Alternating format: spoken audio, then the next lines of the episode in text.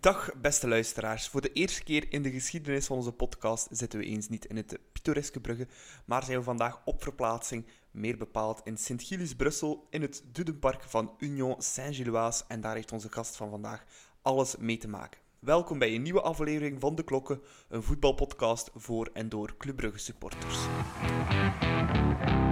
Tweede paal is Tom, goal! Het is drie vier, Ryan Tom, kop en in! Daar is Alderweer en daar is Eindel! Hij gaat die vierde maken, denk ik. Ja hoor, Jamie Simons, vier tegen nul. Volgende is even Refailov nu, de goal van Refailov! De goal van Refailov met de linker! Keulemans!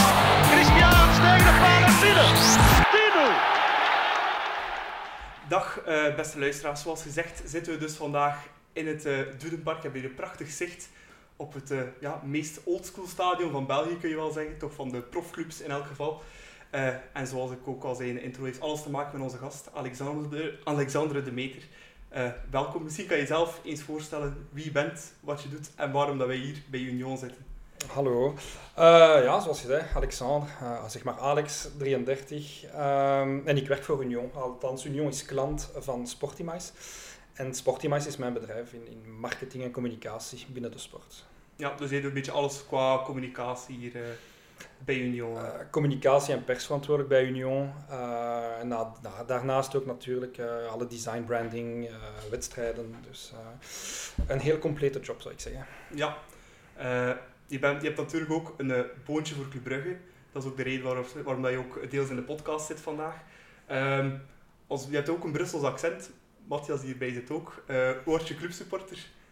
Of hoe ben je clubsupporter geworden? Lang geleden. Ja. uh, wat is, het, is, het is familiaal gebonden. Dus ik heb uh, grootouders ook uit West-Vlaanderen.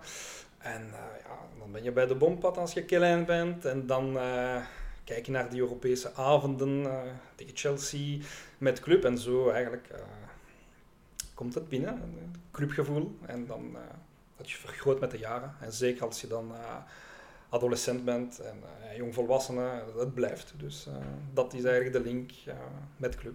Ja, en kan je dat een beetje combineren, zo je job als... Uh communicatieverantwoordelijke bij Union en uh, toch nog een beetje Club Brugge volgen, links en rechts? Ja, perfect. Dat is, dat is heel professioneel ook uh, bij Union. Maar ik denk ook, uh, el, elke voetbaldier heeft toch ook zijn voorkeuren. En ik ben niet de enige in België of, of in Europa of ter wereld die voor een club werkt, maar uh, ook supporter is van een andere club en uh, affiniteiten heeft met andere clubs in binnen- en buitenland. Dus dat is allemaal perfect uh, combineerbaar. Ja. Uh, we hebben ook nog een uh, tweede gast van vandaag, al meerdere malen in onze podcast gezeten en mede-commentator bij mij op de Blindentribune. Matthias, welkom terug. Dag Nico, bedankt voor de uitnodiging opnieuw.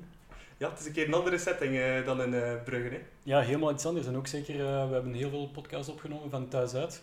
Nu pas op, van thuisuit is ook wel leuk. Maar met zo'n prachtig zicht en setting uh, is het ja, des te leuker eigenlijk. En tof dat je ook een keer naar Brussel uh, bent gekomen, Nico. Ja, wel, kom je niet vaak. Het is, uh, maar de setting is het absoluut waard voor hier uh, een keer langs te komen uh, in Union. Uh, Matthias, ja, dus al de vierde man uit Brussel die uh, ja. een boontje heeft voor club. Is dat een hype hier aan het worden in Brussel? Of uh, zijn nee. er hier geen topploegen meer? Ik heb gewoon al mijn vrienden meegepakt, hè, dus uh, op de podcast. Nee, nee, ik denk dat er heel veel uh, Franstaligen en Brusselaars uh, voor clubsupporter hebben. Ze zegt ook vaak dat uh, supporters uh, die, die op Jan Breidel komen, dat die een beetje van overal komen. En, uh, en als je ziet bijvoorbeeld uh, Wallonia Bridges Army en andere supportersgroepen, dat zijn allemaal mensen die komen uit Namen, Luik, Brussel... Uh, Waals-Brabant, dus op zich zijn er wel meerdere Franstaligen, maar uh, ja, het is tof om te weten dat we niet de enige zijn, en zeker niet in Brussel. Ja, uh, club speelde gisteren uh, een wedstrijd op Zulte Waregem. Het was een beetje een walk in the park, zoals ze zeiden. Uh, Alexandre, of Alex mag ik zeggen, hè? Tuurlijk. Uh, had je gedacht dat het uh, zo makkelijk ging gaan voor club uh, op Zulte Waregem? Want over het algemeen is dat meestal toch niet de makkelijkste verplaatsing van het seizoen. Het is niet de makkelijkste en het is zeker een, een heel moeilijke verplaatsing eigenlijk. Iedereen herinnert zich de, de paar pandoeringen die we daar hebben gekregen als club zijnde. En ik heb het ook even opgezocht. Uh, sinds hun terugkeer van uh, Waregem in eerste klasse, dat is hun zwaarste thuisnederlaag. Ja, inderdaad. Uh, nul zes werd het. Matthias, wat vond jij van de wedstrijd in het algemeen? Ja, ik, ik um, ben nog altijd verrast van, van het verloop van de wedstrijd. Want als je ziet, na denk veertig seconden was het meteen een reuze kans voor Gianni Bruno. Dan denk je van oké, okay, het wordt weer zo'n moeilijke namiddag. En uiteindelijk, vanaf de, de ongoal van, van de Schacht, die allee, op een heel lullige wijze gebeurt, maar wel, uh, ik moest er wel heel hard om lachen, moet ik toegeven. En, en ja, sinds die ondoelpunt was het uh, ja, de rode loper voor club. Ze hebben het ons totaal niet moeilijk gemaakt, want uh, we konden daar uh, ja, uh, blijven aanvallen. En de, de aanvalsgolven bleven maar komen en uiteindelijk ook heel efficiënt, want het was nul vier aan de rust en ik denk op vijf doelrijpe kansen. Dus uh, we hebben het helemaal afgemaakt. Ja, ja was dan ook... Spraken we dan eigenlijk van een sterk club of van een eerder uh, zwak Zulte Waregem, denk je? Je hebt beide. Maar ik vond vooral, de club was gefocust.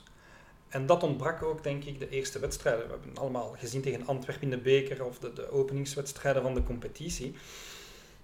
Je miste iets. En ik denk dat Philippe Clement dan toch uh, duchtig woord heeft gesproken met de, met de spelers. En je zag eigenlijk die focus gisteren van we gaan ervoor, we blijven ervoor gaan. Tweede helft iets minder. Als je nul vier voor staat... Uh, Het gebeurt niet vaak dat je dan uh, de andere ploeg ziet terugkomen, maar de focus bleef defensief. En, ja, nul zes is toch mooi, maar je moet je daar ook niet op blind staren. Er komen nog heel veel belangrijke wedstrijden dit jaar. Dus, um... ja. En uh, onze Tsjechische spe- Allee, de club heeft nu eindelijk een uh, spits die kan scoren, hè, Matthias? Michael Krmenčík, twee keer. Uh, als ik het... Als je de match tegen Beveren erbij neemt, was het drie goals in vijfenzeventig minuten dat hij maakt. Ja. Is hij gelanceerd? Eigenlijk zelfs vier goals, want als je Tsjechië meetelt, dan, uh, dan ja. heeft hij zelfs ook daar, daar ook nog gescoord. Nee, ik denk dat de vertrouwen heel veel maakt met een, met een aanvaller. Het is ook mooi dat Clement na de wedstrijd zei van ik heb nooit geen seconde getwijfeld aan Michael. Dus dat zegt ook veel over de relatie tussen Clement en, en Krmenčík. Uh, de hele ploeg gunde hem die goals, dus dat, dat is ook heel mooi. En uh, ja, het is... acht kilo uh, afgevallen sinds, uh, sinds de coronaperiode. Dat is toch wel straf, zeker voor een topsporter. Je had dat wel nodig, denk ik. En, um, en ja, dan volgen de goals als je mentaal goed voelt, fysisch ook goed voelt. En uh, ja, die, die nul twee was wel, um, gaf blijk van heel veel torinstinct. En er zijn weinig spitsen die, die zo snel kunnen schakelen en meteen schieten en scoren. Dus um, het laat echt wel het beste vermoeden. Maar ik vind nog altijd dat de club een, een, een nieuwe spits moet kopen, want Badji en Krmenčík met de loodzware periode die eraan komt, is iets te weinig. Ja, want uh, allee, er worden veel spitsen genoemd bij Blauw-Zwart.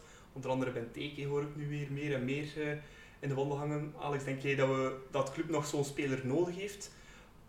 Uh, in de breedte dan? Of uh, gaan ze het redden nu met hetgeen dat er nu is, denk ik? Zoals Matthias zegt, ik denk dat je...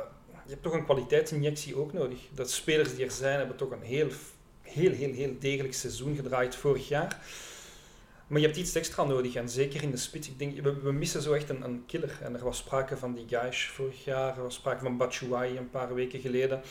Je hebt een killer nodig nu. Of Christian Benteke de killer bij uitstek is, is een andere vraag. Toch blessuregevoelig ook, vrees ik. Um, kan hij zich terug aanpassen en motiveren aan de Belgische competitie?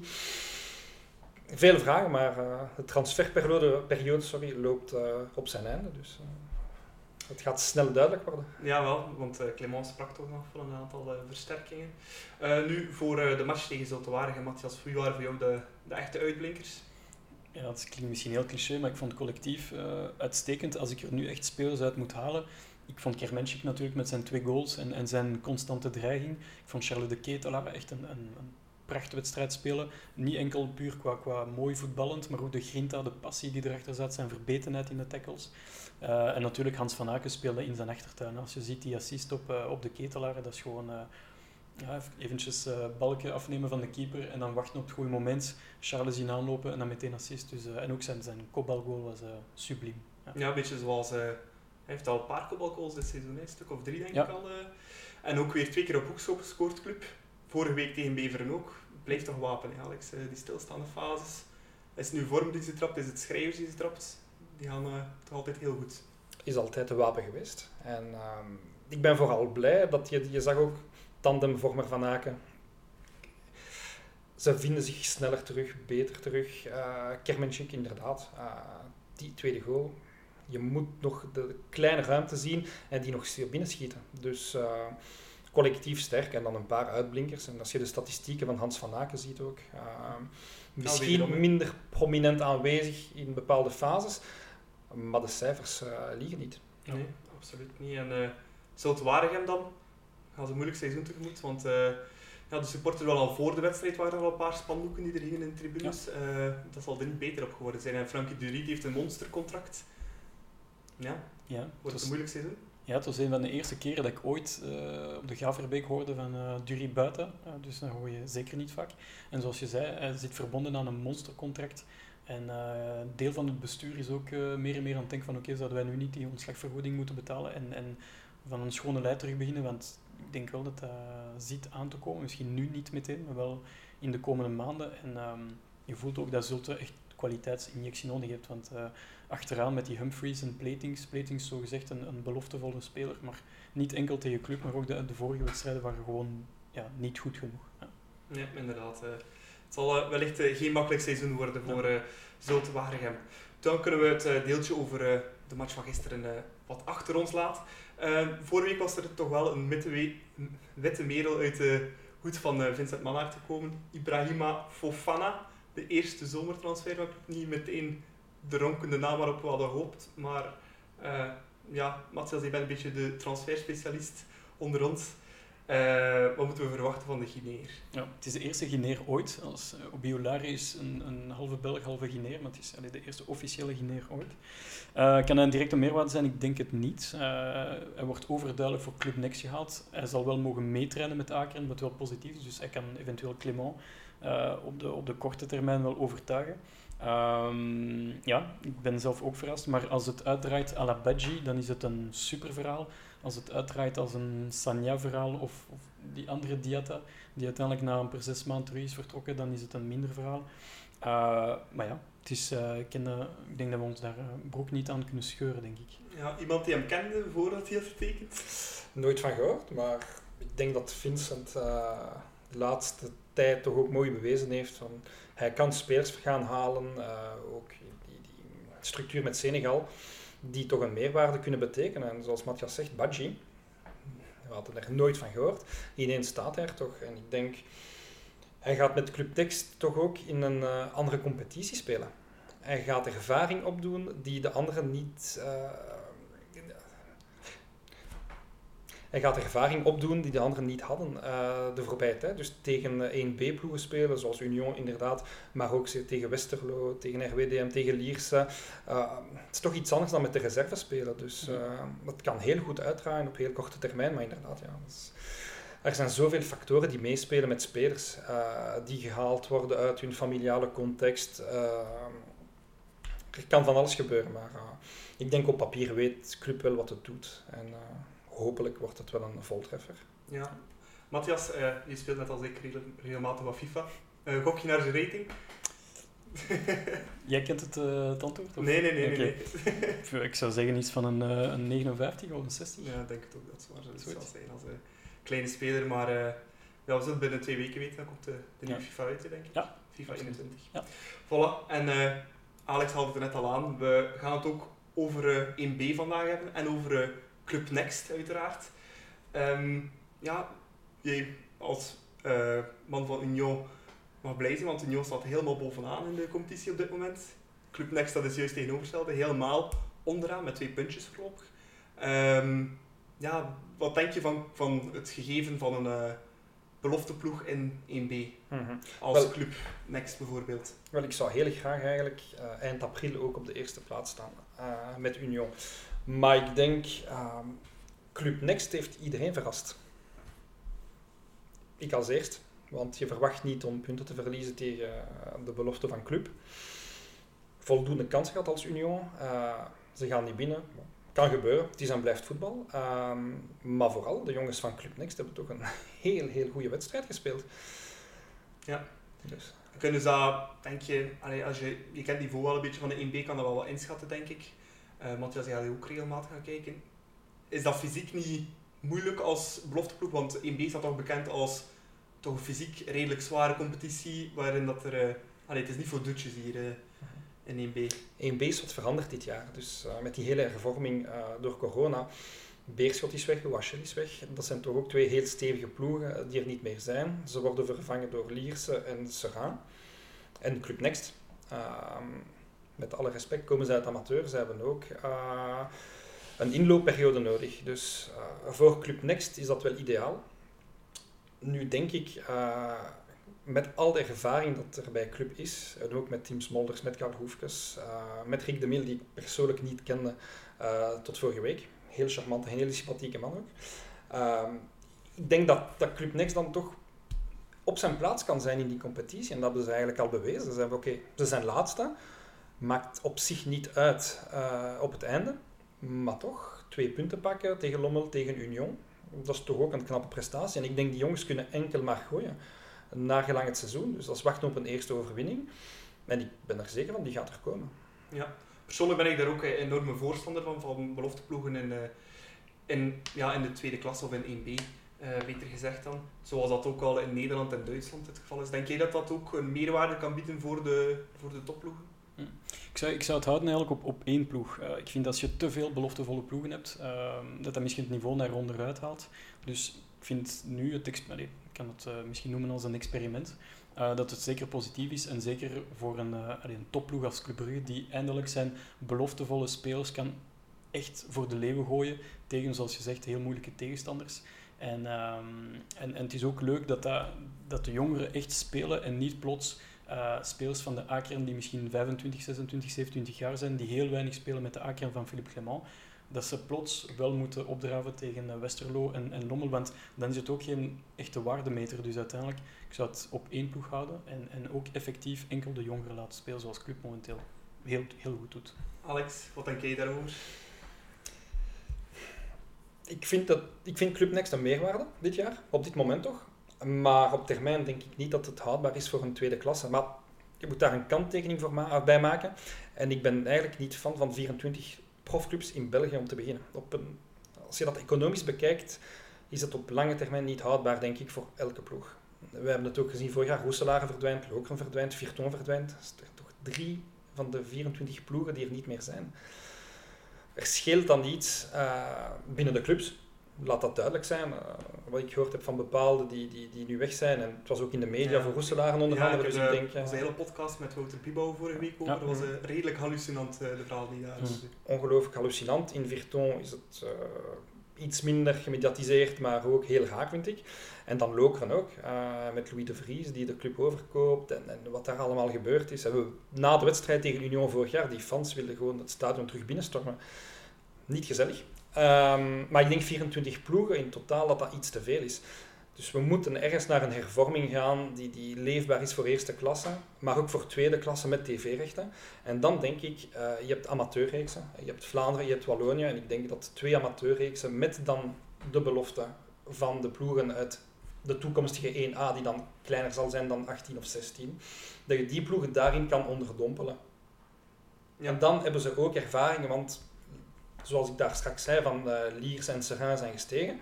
Maar ze slaan ook geen belachelijk figuur. Dus ook in amateur is er talent. En ook in amateur wordt er gevochten uh, om een wedstrijd te winnen. En ik denk dat de ploegen uit één A dan toch een grotere meerwaarde kunnen zijn dan bepaalde amateurclubs die de laatste jaren gestegen zijn van tweede amateur naar eerste amateur. Meteen terug verdwenen, maar helemaal van de kaart. Ja. Geel bijvoorbeeld. Het was heel moeilijk vorig jaar voor hen. Dus ik denk dat je dan als eerste klasser, je kan jouw ploegen daarin plaatsen. Ze, ze hebben ook ervaring en op termijn kunnen ze misschien terugstijgen naar één B. Het is, het is heel moeilijk om dat nu in te schatten, maar ik, ik zou ze voor de competitie en de tv-gelden en vooral om fans naar het stadion te lokken, liever dan in amateur zien. Ja, dat, dat begrijp ik wel langs de kant. Langs de andere kant vind ik persoonlijk wel als... Uh, België zijn dat we ook een beetje kunnen spiegelen naar andere competities, zoals in Nederland bijvoorbeeld. Daar heb je Jong Ajax, uh, Jong P S V, ja. Utrecht, A Z die daar uh, in tweede klasse meespelen. Die hebben natuurlijk wel het voordeel dan. Allee, kijk maar naar spelers zoals uh, die Ajax heeft voorgebracht de laatste jaren, like Matthijs Ligt, uh, Frenkie de Jong. Die hebben eerst heel veel ervaring kunnen opdoen in die tweede klasse, die qua niveau dan ja, iets onder die eerste klasse of de eredivisie is in Nederland. Is dat dan niet op die manier makkelijker om jonge spelers rapper klaar te stomen voor het, allez, voor het echte werk? Als je dat in een profomgeving kan doen, eerder dan dat dat in de amateuromgeving is? Als je dat puur bekijkt, in theoretische zin wel, maar ik ben toch vrij zeker van mijn stuk als ik nu zeg dat de ploegen uit één B mm-hmm. sterker, zijn, sterker zijn dan de ploegen uit de Hollandse tweede klasse die dan stijgen. En ik ben, Beerschot bewijst het nu, O H L uh, bewijst het ook deels, maar je hebt ook, we spelen al vier jaar in zo'n format, Als je ziet dat Union twee jaar geleden twintig op dertig pakt tegen Kortrijk, tegen Zulte.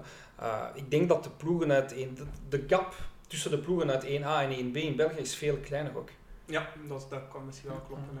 Matthias, heb jij daar een uh, andere visie over? Nee, ik vind, uh, als je ook puur statistisch uh, als bekijkt, um, de, de belofteploegen in Nederland hebben heel weinig punten gepakt. Um, dus ik ben er voorstander van om max één ploeg af te leveren en het, en het zo te houden. Ik zou niet meer als, als één ploeg uh, in die D één B-divisie uh, houden. Um, en ik vind het, ja, het is een heel leuk experiment dat Club het nu mag meedoen, maar ik zou gewoon elk jaar het, de kampioen van, van bijvoorbeeld uh, de, de belofte, die mogen dan uh, naar D één B gaan bijvoorbeeld. Dus dat zou wel leuk zijn. Um, Maar. Ja, want dat is ook de reden waarom dat, uh, ja. Club Next in, uh, in die één B mag meespelen, omdat ze kampioen zijn voor en de beker ook. Dan dacht ik... Ja, alleszins waren kampioen en daarom mochten ze... Ze waren de beste ploeg en daarom mochten ze... Ja, wel net kampioen, ja, net, net voor uh, Anderlecht. Ja, inderdaad. Um, ja, wanneer is het seizoen geslaagd, denk je, voor Club Next? Waar mogen zijn targets op plaatsen? Persoonlijk, als ik daar een target mag plaatsen, zou ik niet de laatste plaats halen. Hm. Zou een enorm succes zijn. Hoe kijk je daarnaar, Alex? Denk je dat ze nog hoger mogen mikken dan dat? Ik zou zeggen, het is al geslaagd. Want iedereen dacht, die jongens gaan beginnen. Ze gaan pandoeringen om de oren krijgen dat het niet schoon zal zijn, de eerste wedstrijden.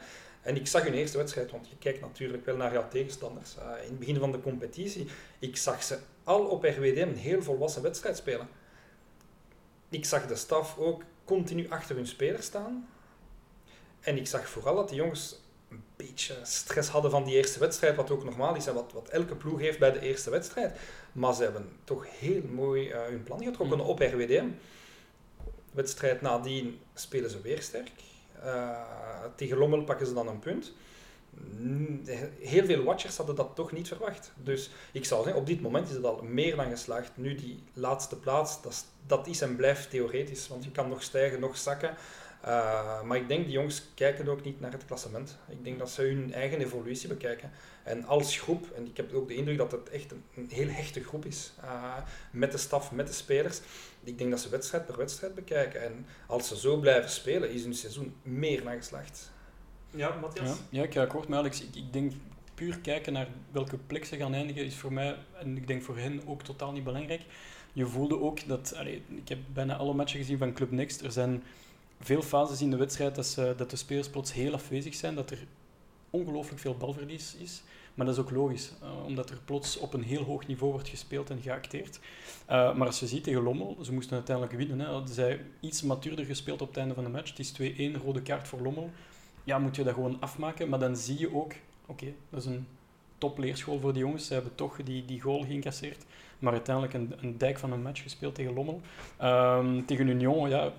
Ik was ook een beetje aan het twijfelen van hé, voor wie supporter ik nu, Union via Alex of, of Club Next. Want dat is toch wel het mini-Club Brugge.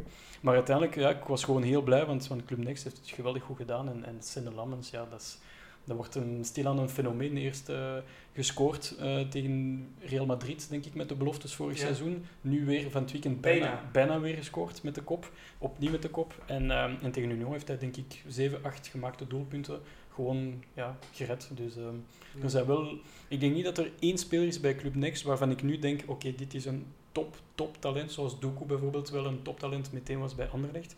Uh, maar ik denk dat Club Next het mee moet hebben van een collectief met wel een paar uitschieters zoals Senne Lammens, Shinton en ik denk ook die Sisse Sandra die ik echt heel sterk zie.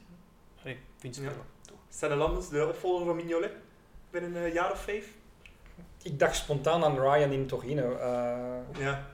Die match tegen Union was fenomenaal. Hè. Wat hij daaruit haalde, dat was... Uh, soms, ja, soms heb je maar één zo'n match in je carrière natuurlijk. Hè. Op dat moment was het vrij frustrerend. Dat moet ik eerlijk toegeven. Uh, maar nee, nee, inderdaad. Uh, hij haalt er alles uit. Uh, dus ik dacht op dat moment, wauw. Dat is toch voor Club een, een, een, een goudhaantje. En inderdaad, ik denk... Uh, Simon Mignolet hij is, nu, hij is nu ook eerste keeper, maar ik denk dat... Uh, Die Senne Lammens kan daar heel veel van leren ook, uh, want talent heeft hij. Ja. ja, het is niet voor niks dat hij altijd wordt opgenomen sinds vorig jaar in de Akron, weliswaar als derde keeper na Horvath. Uh, maar er is daar wel een reden voor. Hè. Men zei al, toen men Shinton zijn gaan halen van Genk, was Shinton echt de, de upcoming man, was hij ook de, de opvolger van Thibaut Courtois.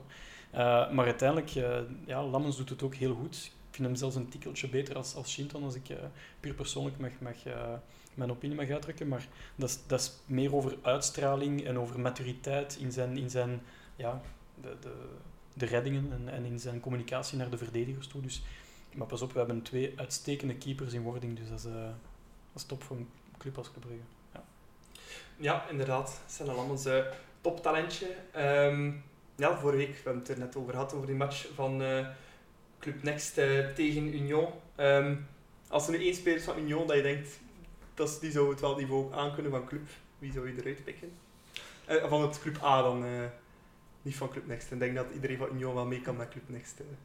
Maar, uh, ik denk dat we veel spelers met talent hebben. En wij hebben ook spelers zoals Hamzaoui of Senne Lammens, die hebben nog bij het toenmalige Club Next uh, van hun opleiding uh, genoten. Dus ik denk, nee, ik denk Union heeft talent, uh, je moet het als ploeg hebben en ik hoop echt oprecht en ik denk de meeste spelers, uh, enfin, ik, ben, ik denk het niet, ik ben er zeker van, de meeste spelers van Union hebben ook uh, hogere ambities, dus uh, laat ons eerst dit seizoen deftig gaat spelen. Ja, hopelijk. Zou ik zeggen. Uh, Le- lees kampioen worden. Dat is toch de ambitie, maar het is, het is en blijft voetbal, alles kan gebeuren, maar ik denk... Uh, We zouden niet misstaan in de eerste klasse. Ja, nee. Dat is zeker. Ja, het zou ook leuk zijn voor nog een keer zo... Ja, een, allee, Union, want ze na standaard... Nee, na, na Club Brugge en Anderlecht de meeste titels nog altijd in, uh, mm-hmm. in de eerste klasse. Heel erg goed voor hebben. De laatste was toch uh, heel lang geleden. Allee? uh, vijfendertig. Ah ja, oké. Okay. Dat is uh, toch al eventjes. Ja. Ja. Het is bijna jubileum. Hè. Ja. Van eeuwen geleden dan. Ja. Bon, dan kunnen we helemaal over naar het uh, volgende puntje. Dat is... Uh, Ja, helemaal Alexandre Demeter. Dat is uh, communicatie en marketing binnen een voetbalploeg. Want dat is toch ja, iets dat de laatste jaren enorm, enorm ge- geëvolueerd is. Um, ik zal meteen uh, ja, ook zeggen, Matthias had ook enkele vragen stellen aan uh, Alex. Een beetje om zijn beurt gaan we dat doen. Um, Alex, um, hoe is, is het eigenlijk mogelijk om als communicatieverantwoordelijk te zijn, honderd procent transparant te zijn naar de buitenwereld toe? En zijn er heel veel... Is er een heel groot percentage van de nieuwswaardige zaken die niet uit uh, daglicht haalt hier in België? Hm. Ik vrees van wel, maar het is, het is niet alleen in België natuurlijk. Uh, ik ben zelf een van de pioniers uh, die eigenlijk een voetbalclub eigenlijk als een, als een eigen media wil runnen. Dus ik, ik weet, ik snap de frustratie van vele supporters. Uh, Maar voor Club, voor Union of voor vele andere ploegen uh, zijn er toch heel veel grote belangen uh, op het spel. Dus je kan niet transparant zijn. Uh, als Club nu zegt van, ah kijk, uh, Simon Mignolet uh, is out dit weekend, dan weet de tegenstander dat ook. Ja. Nu, Simon is een sleutelspeler in doel, maar als je dat nu hebt voor Hans Vanaken, voor Ruud Vormer, uh, voor Club bijvoorbeeld... Dat is geen informatie dat je makkelijk uh, naar de buitenwereld gaat geven. En de club kan dat nog makkelijk opvangen, zou ik zeggen. Alles relatief gezien, maar veel clubs niet. Dus uh, je kan niet transparant zijn met bepaalde zaken, met blessures, uh, met selecties of wat er binnenkamers soms kan gebeuren. Je hebt ook spelers die uh, even gefrustreerd zijn omdat ze niet spelen. Uh, Sommigen kunnen dan uh, het boel op stel te zetten en zo. Dus dat zijn van die dingen die niet naar buiten mogen komen. Dus, uh, dus je hebt, het wordt steeds meer gescheiden van media en club. Ja, ja. Nee, sowieso. Um, dan gaan we het nu hebben over een, um, ja, een speler die wij allemaal goed kennen. Hij speelt nu wel voor de aartsrivaal. Daar zijn we heel droevig om. Uh, Percy Tau. Uh, hoe, hoe ga je om hè, als communicatieverantwoordelijke om, om met sociale media fenomenen als Percy Tau... Um, ja, hoe kan je zo een, een stormloop aan, aan Zuid-Afrikanen omzetten in iets positiefs? En hoe, je, hoe ga je daar als, als communicatieverantwoordelijke mee om?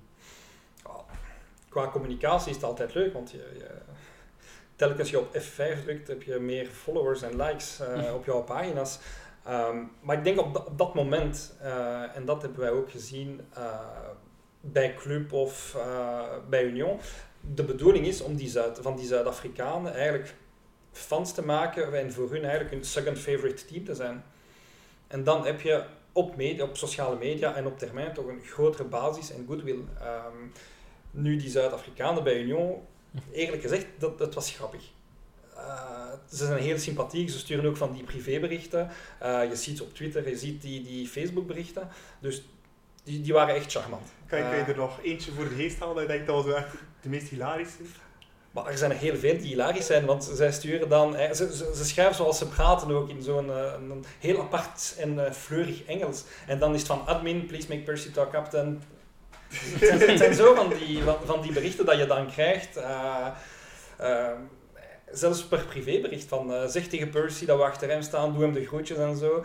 En uh, Percy, oh, dat is een super charmante jongen ook, dus ja. hij, hij vindt dat zelf ook heel leuk, heel, heel plezant. Dus, uh, maar nee, inderdaad, als club is dat, je hebt frustraties van jouw eigen fans ook. Uh, als, je bent het gewoon om jouw commentaar uh, kwijt te spelen op jouw Facebookpagina en ineens zie je daar uh, negentig berichten van Zuid-Afrikanen in het Engels. Het is even schrikken voor de fans. Ja, bij Club was dat ook. Mm, uh, ja. ik, ik herinner me de dag dat hij tekent bij Club. Was het dertigduizend likes of zo? Ja, ja. Het was gigantisch veel, ja. alleszins. Ja. Uh, ja, een waar fenomeen. En bij Anderlecht ja. hebben ze nu eigenlijk juist hetzelfde. Ja. En uiteindelijk, alle Vlaamse commentaar of de Vlaamse supporters worden helemaal opzij gezet door al die Zuid-Afrikanen. Ja, die gaan ook allemaal elkaar ja. berichten liken. En ja, ja. dan komt dat in de topcomments. Ja. Dat is natuurlijk de, de, de keerzijde van de medaille. Uh, ja. Wat positief is, als... Uh, voetbalclub of als merk zijn, dan ga je dan naar sponsors met ja, kijk hoeveel likes we hebben. Maar ik denk, in Bel- België is misschien te klein daarvoor, maar je ziet bepaalde teams, die, die gaan dan contracten aan met uh, firma's uit uh, het land van herkomst van de spelers. En dan heb je natuurlijk meteen return on investment uh, als je daar een speler haalt. Qua sponsoring. En kan je van alles gaan branden over de speler. En uh, dan is dat echt lucratief voor de club.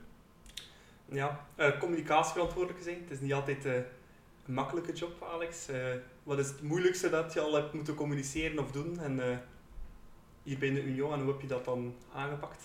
Moeilijkste? Hm. Moet ik echt over, uh, even over nadenken. Maar het is, het, het gaat... Wat is de moeilijkheidsgraad? Is het nu emotioneel of is het nu crisiscommunicatie? Emotioneel hebben we Charles Morin die de club verlaat. En ik was daar ook... Ik, na, na, na meer dan drie jaar heb je toch ook een band met jouw spelers. Dus als de kapitein, de honderd procent voorbeeldige jongen moet vertrekken, dan moet je daar eigenlijk in, in hals over kop bijna een video over maken, dat hij afscheid neemt van de fans. Dat is misschien emotioneel al moeilijk, uh, op menselijk vlak. Maar dan heb je ook van die, die, die, die crisismomenten. Hè. Dus, uh, ik herinner mij K- Union K V Mechelen, uh, als het in een gevecht ontaart. Op dat moment is het echt niet leuk. En, uh, de wedstrijd was gedaan om vijf uur, om, uh, om, acht, om zes uur, uh, sorry. Maar je bent dan toch bezig tot één, twee uur s'nachts. Uh, en dat was echt crisiscommunicatie op dat moment, dus uh, minder aangenaam. Ik zie jou fronsen, het was met uh, Van der Biest dan. Ah ja, ja, ja. Nu komt het uh, een beetje meer naar boven. Even duiding. Ja, het was met uh, Van der Biest en, en welke speler? Abderham dan, uh, oh, nee. T twee. Just. Er zijn rare dingen gebeurd die dag, dus uh, dan is het crisiscommunicatie, dus uh, dat is een moeilijk bericht. Maar ja. als je met nul drie op Anderlecht gaat winnen, dan is het wel heel positief. Ja, dus dan de... Maar dan slaap je ook niet. Ja. Ja. Dat is de... We hebben jou toen trouwens op tv gezien, net achter hen van Hazenbroek. Ja, en dat was eigenlijk de teleurstelling van Anderlecht op dat moment. Uh, ja. Sindsdien gaat het bergaf. Dus... Ja, dankzij Union. Ja, voilà. Ja. Um, is Club Brugge effectief qua communicatie en marketing, naast Union natuurlijk, het neusje van de zalm in België volgens jou? God, naast Union, het is, het is moeilijk te vergelijken, want ja, ja. budgetten zijn toch helemaal anders. Uh, ik denk Union, we zijn met twee, dus uh, ik heb nog Moot naast mij. Uh, mijn collega sinds toch uh, vier komma vijf jaar, die, die stage liep en helemaal de ladder opklimt. Uh, maar het is een ander budget, het is, het, is, het is helemaal anders dan Club, maar ik denk Club met Bob uh, Madou. Ik denk dat ze snel genoeg hebben ingezien van, we hebben hier een prachtig product. We kunnen hier heel veel mee doen. En in België zijn ze voorloper, maar ze, hebben toch strate- ze zijn strategie gaan halen bij Real Madrid, bij P S G, bij zo van die absolute topploegen die, die met uh, honderdduizenden euro's uh, tegen hun communicatie smijten. En Club heeft dat op een heel slimme, Belgisch-Vlaams, zal ik zeggen, manier kunnen aanpakken om eigenlijk de fanbase groter te maken. Heel dicht bij de fans, zoals het eigenlijk in het stadion ook is. Uh, niet te veel communiceren. Soms mis ik iets, dat kan meer zijn, maar toch heel, heel gestructureerd, heel dynamisch, heel, heel club eigenlijk. Uh, dus de aanpak is heel geslaagd, vind ik. En je ziet het ook in, in de cijfers. Je hebt die Zuid-Afrikanen, uh, waarover we het daarnet hadden, maar je hebt ook steeds meer uh, Belgische fans die club gaan volgen. En je zegt het, Brusselaars, Maar het gaat over heel Vlaanderen en heel België eigenlijk. Mm. Welke ploeg, eh, internationaal, dus echt buiten België, is voor jou het summum op vlak van communicatie en marketing? Alles hangt weer af van, van jouw middelen, maar ik denk... Dortmund doet het heel goed, maar de middelen zijn natuurlijk bijna oneindig. Of waren toch voor corona. Maar ik ook, uh, ik denk Mönchengladbach doet het heel sterk. De Duitse ploegen in het algemeen doen het heel sterk op communicatievlak. Ja. Dan hebben we ook uh, van uh, een aantal luisteraars een uh, paar uh, vragen voor jou uh, binnengekregen. Uh, de meeste zijn allemaal van uh, stam nummer drie. De eerste is uh, van B T I D. Ik denk dat dat een alias is voor Bridges Till I Die. Um, En die vroeg aan jou, Alex, um, wat is jouw visie op het feit dat uh, clubs meer en meer hun eigen communicatie in handen willen nemen? Dat uh, clubs nu zelf hun nieuws naar de buitenwereld brengen en minder via de klas- klassieke kanalen, via de pers, dat uh, proberen te doen? We hadden het daar net ook over. Um, een club is eigenlijk een media geworden. Of zou het toch moeten zijn. Maar je hebt ook een, een, een sociale en een technologische evolutie de voetbal, die voetbalclubs meemaken. Vroeger had je eigenlijk... enkel in een krant nieuws over jouw club. Omdat je een huisjournalist had van alle kranten. Mm-hmm. Die dan konden communiceren over wat er heilen en zeilen binnen een club. Wat is er gebeurd? Welke info heeft de journalist kunnen, uh, kunnen sprokkelen en opnemen? En nu met sociale media uh, kan je bijna niks geheim houden. Eén. En twee, hebben de clubs eigenlijk het veel makkelijker om... eigenhandig hun communicatie te gaan regelen en zelf kiezen wat ze communiceren, wanneer en hoe. En omdat een club eigenlijk een media is, als je media zegt, denk je meteen aan reclame, dan trek je de link naar sponsors toe en dan kom je terecht bij het geld. En uh, je moet het eigenlijk ook doen. Maar je hebt ook, het positieve daarvan is nu ook, je hebt toch rechtstreeks contact met jouw fans. Je kan nu meten en weten wie zijn onze fans, wat verwachten onze fans. En op een ideaal moment gaan communiceren over het abonnementenverkoop, over de contractverlenging van een speler, over een nieuwe transfer, over van alles. Dus dat is eigenlijk informatie, entertainment voor een club.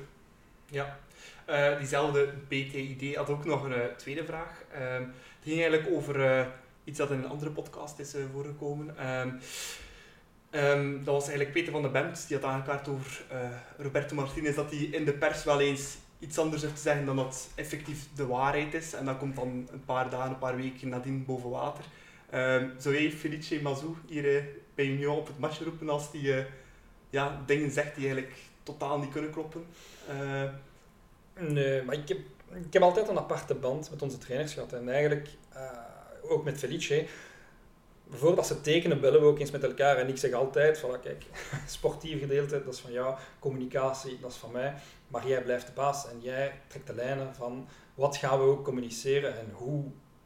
Als een speler geblesseerd is en Felice of een andere trainer wil daar uh, niets over zeggen, dan gaan we dat ook respecteren. Dus ik heb ook, ik heb totaal geen zin om iemand op het matje te roepen of zo. Uh, maar ik, ik snap wel wat uh, B T I D bedoelt, maar...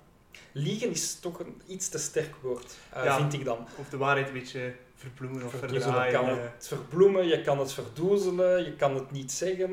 Um, maar inderdaad, het is, het, is, het is frustrerend voor de fans, dat snap ik volledig. Maar anderzijds ga je ook geen wapens geven aan de tegenstander. En ja, de club kan zich permitteren om meer openlijk te communiceren naar zijn fans toe over blessures, over de afwezigheid van een speler. Maar bij sommige clubs kan het echt niet. En hangt jouw tactiek van de, van de zaterdag of de zondag daarvan af? Ja. Nieuwe vraag van uh, een, een tweede uh, luisteraar, Lucha. Uh, als club tegen Union speelt in de beker, voor wie supporter je dan? Maar ik ga niet supporteren, sowieso. Um, in jouw... In jou, ja, ja het, is, het is niet tastbaar. Um, nee, op dat moment, ik denk dat de band met jouw staf en jouw spelers toch net iets groter is dan jouw clubliefde. Hoe raar het ook mag klinken, want dat zijn ook spelers. Ja, sommigen zijn hier al vijf jaar samen met mij. Uh, en je hebt ook een uitstekende band en een super sfeer binnen de groep. Dus op dat moment wil je eigenlijk al, ga je als ploeg en wil je als ploeg winnen. Dus uh, het is eigenlijk een heel interessante vraag van Lucha. Uh, en ik ga eens polsen met, bij mijn andere collega's die ook andere affiniteiten hebben. Want, ja. uh, heel interessant. Nieuwe vraag van Headhunter. Hoe kijkt een ploeg als Union tegenop Club Brugge?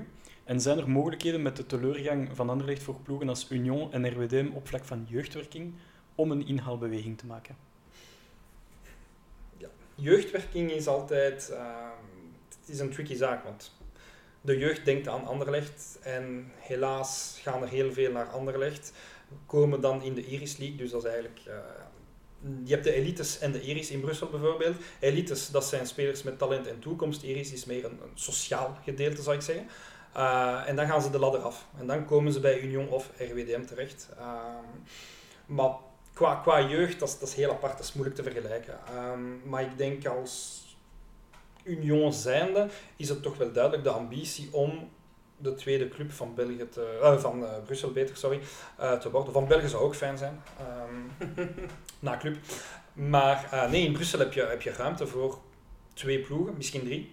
En uh, vijfenveertig jaar geleden waren er nog vijf Brusselse ploegen in eerste klasse. Dus uh, dat is wel iets van het goede te veel. Maar ik denk dat er uh, naast Anderlecht heb je ook ruimte. Dus even zien wat er met Anderlecht gaat gebeuren. Blijven ze in Anderlecht? Gaan ze naar de Heizel verhuizen?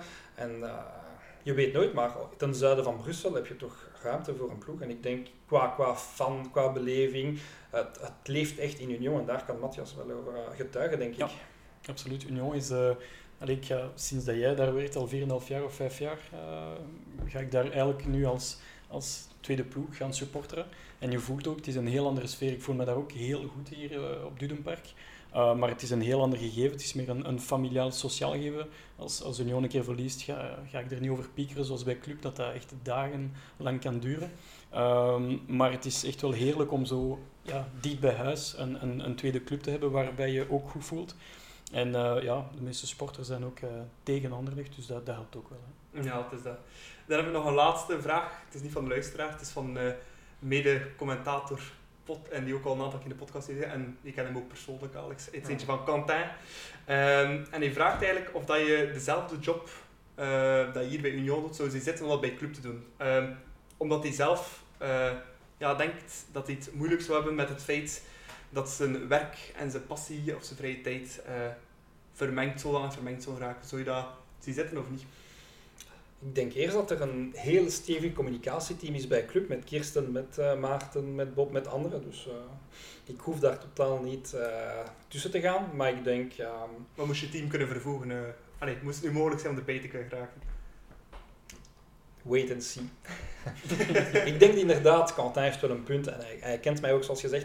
Um, maar ik denk, dat misschien ligt het dan net iets te nauw bij jouw hart en bij jouw gevoel. Um, je moet ook... heel professioneel kunnen zijn en blijven op goede momenten, maar ook op, op zwaardere momenten. Dus uh, het is niet altijd makkelijk, maar zoals ik zei, je hebt heel veel mensen die binnen bepaalde ploegen actief zijn, die dan toch net een andere voorkeur hebben, maar ongelooflijk professioneel kunnen blijven en zijn. Dus, uh... Oké, okay, dat is een joker. Duidelijk, ja, dat is wel toch een duidelijk antwoord. Um, ja, dat zijn de luisteraarsvragen en topic van de week helemaal afgesloten. Dan gaan we over naar onze... vast rubriekje, dat is de Cage Cup, de prijs voor de speler, medewerker of personen rond Club uh, die we graag eens in de, de bloemetjes zullen zetten.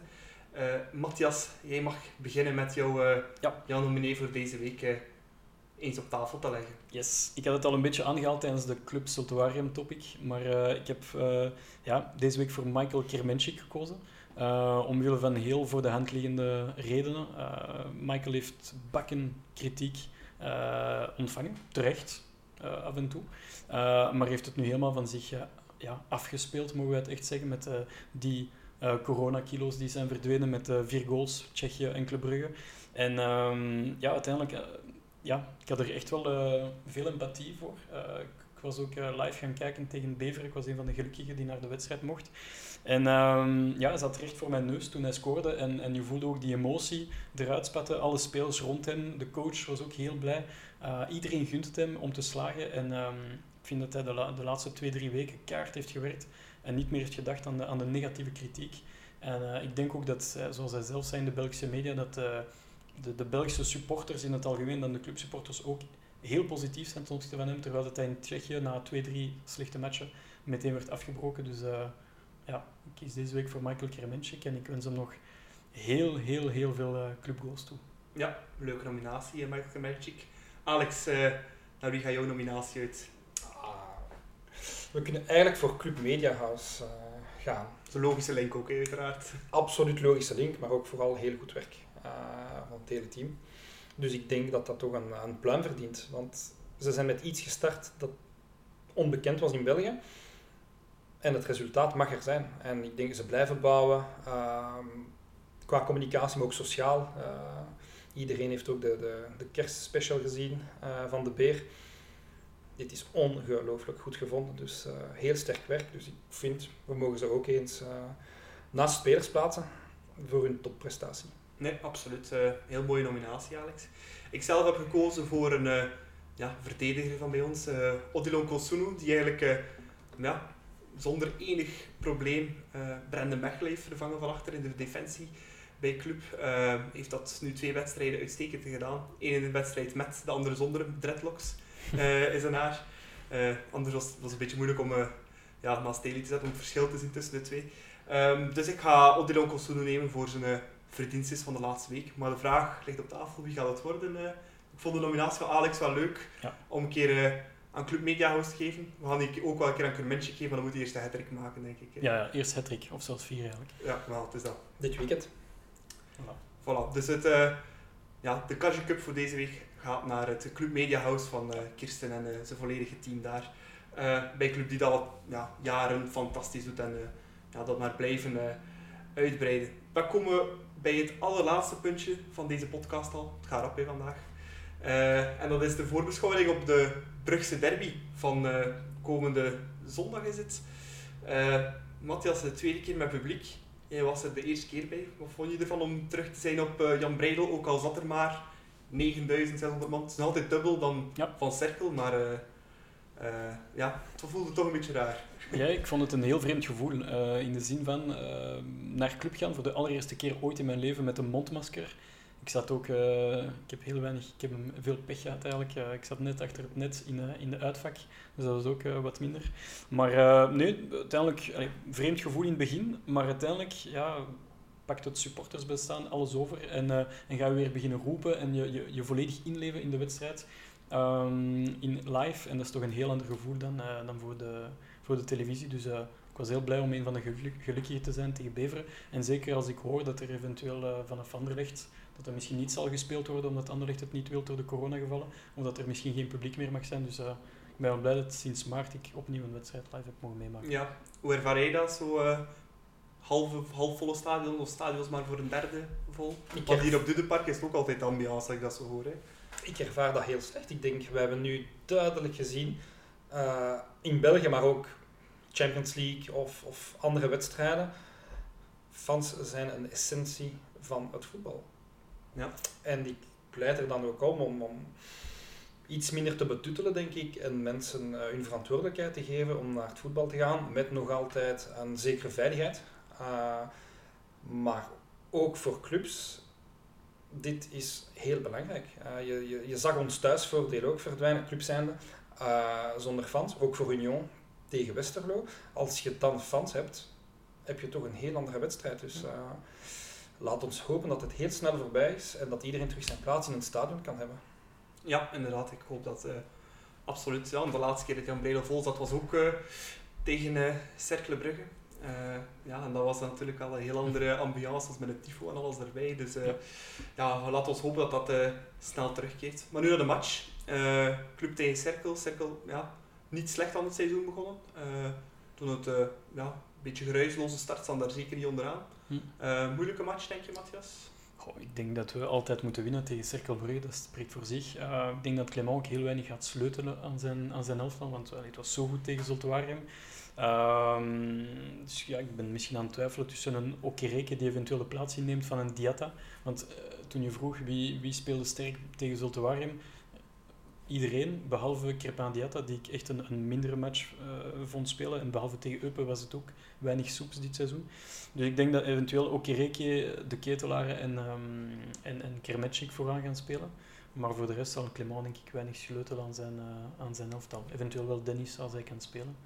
Ja. Maar, uh, ja, we moeten die, die wedstrijd altijd winnen en zeker opnieuw met, uh, met publiek. Ja. Ja, denk je dat er uh, veel uh, wissels zullen zijn in het team van Clement in de komende komende zondag? Het is altijd moeilijk om daarover uh, te oordelen, maar ik ga er altijd vanuit dat je als club moet winnen. En als ik zeg als club, is het niet als Club Brugge, maar ook met Union, ook met andere ploegen. Je, gaat, je start een wedstrijd om te winnen en je moet uh, ja, tactiek aanpassen en uh, alles doen om de drie punten te halen. Dus dat is nu ook niet anders voor club. Ja, het is ook al denk ik negen jaar geleden dat Cercle nog een keer de derby heeft kunnen winnen van club. Ja. Dus laten we daar uh, tien van maken, hè. Minstens. Het was met Bernd Evans toen? Uh, ja, ik denk het. Een keer in het begin van de competitie was dat uh, drie-een of zo. Maar ja. Laten we daar niet te veel over hebben. Nee, nee, nee. Dat is een match om erop te vergeten en dat valt heel ver achter ons. Um, om het helemaal af te sluiten, uh, Alex, pronostiekje voor zondag, Club Cercle. Club moet winnen. Ja, en maar ik geef nooit cijfers, dat brengt altijd veel, veel, veel onheil mee. Dus, uh, dat is waar, ik kan er echt over oordelen. Je moet er nooit een pro- pronostiek vragen. Oké, okay, Matthias, zeg je dan uh, pronostiek? Ja, ik, uh, ik zeg drie-nul. Ik ga uh, voor klassieke vijf-nul gaan, dat is al eventjes geleden tegen Cercle. Ik herinner me dan ook altijd de matchen met uh, Ricky Begijnen doen. Ja. Dat was uh, legendarisch, heel het stadion erachter. En dat was vannacht uh, weer dronken geweest. Dan. Ja. Ja. Ja, Ricky, waar is de tijd? Uh, want toen was het twee jaar achter elkaar, denk ik. Ja. vijf-nul van, ja. uh, van Cercle. Bon, dan is de Cercle helemaal rond, om het uh, zo te zeggen, voor deze podcast van vandaag. Uh, dan wil ik graag uh, Alex bedanken voor de uitnodiging hier in het uh, prachtige Dudenpark. En uh, voor erbij te zijn, het was heel plezant. Wat vond je er zelf van, uh, van de podcast, voor het je mee te doen? Wel, dat is eigenlijk mijn eerste podcast, dus uh, heel interessant, leuke ervaring. En uh, bedankt om te komen naar Brussel. En altijd welkom om een wedstrijdje mee te pikken als het terug mag. Uh, ja, zeer graag. Uh, ik wil hier echt wel een keer in die staantribunes hier staan, dat lijkt me echt wel... Uh, Een keer de moeite om een keer mee te maken. Ja, dat is heel leuk. Ik heb nog nooit echt op staantribunes gestaan zelfs, dus van in Bruggen heb je dat niet. Ik ga altijd daar naar het voetbal, dus ik uh, moet het toch wel een keer meemaken. Hè, dan. En ook uh, Matthias uiteraard, bedankt om er uh, nog een keer uh, bij te zijn. Hè. Maar je komt yes. wel nog regelmatig ja, terug hè, in de met podcast. Heel veel plezier. En bedankt voor de uitnodiging trouwens. Ja, geen probleem. Bon, dan uh, ga ik juist nog eens de kanalen herhalen. Uh, je kan ons altijd een mailtje sturen uh, met vragen, suggesties, opmerkingen op podcast at blues f c b dot b e. Op Twitter kan je ons volgen met uh, at de klokkenpodcast of at de blues f c b. En je kan ons ook altijd terugvinden met hashtag de klokken. En voor de rest van onze communicatie verwijs ik ook altijd graag door naar de Facebookpagina van de Blues. Uh, daar kan je ons ook uh, altijd uh, volgen. En dan zie ik jullie graag terug over, uh, ik denk dat het weer twee weken zal zijn, voor een nieuwe aflevering van de klokken. Tot dan! Tweede paal is toch goal! Het is drie vier! Ryan Tom komt erin! Daar is Overberg en daar is Breidel! Hij gaat die vierde maken, denk ik. Ja hoor, Jamie Simons, vier tegen nul. Bal nog eens even in Feyenoord nu! De goal van Feyenoord! De goal van Feyenoord!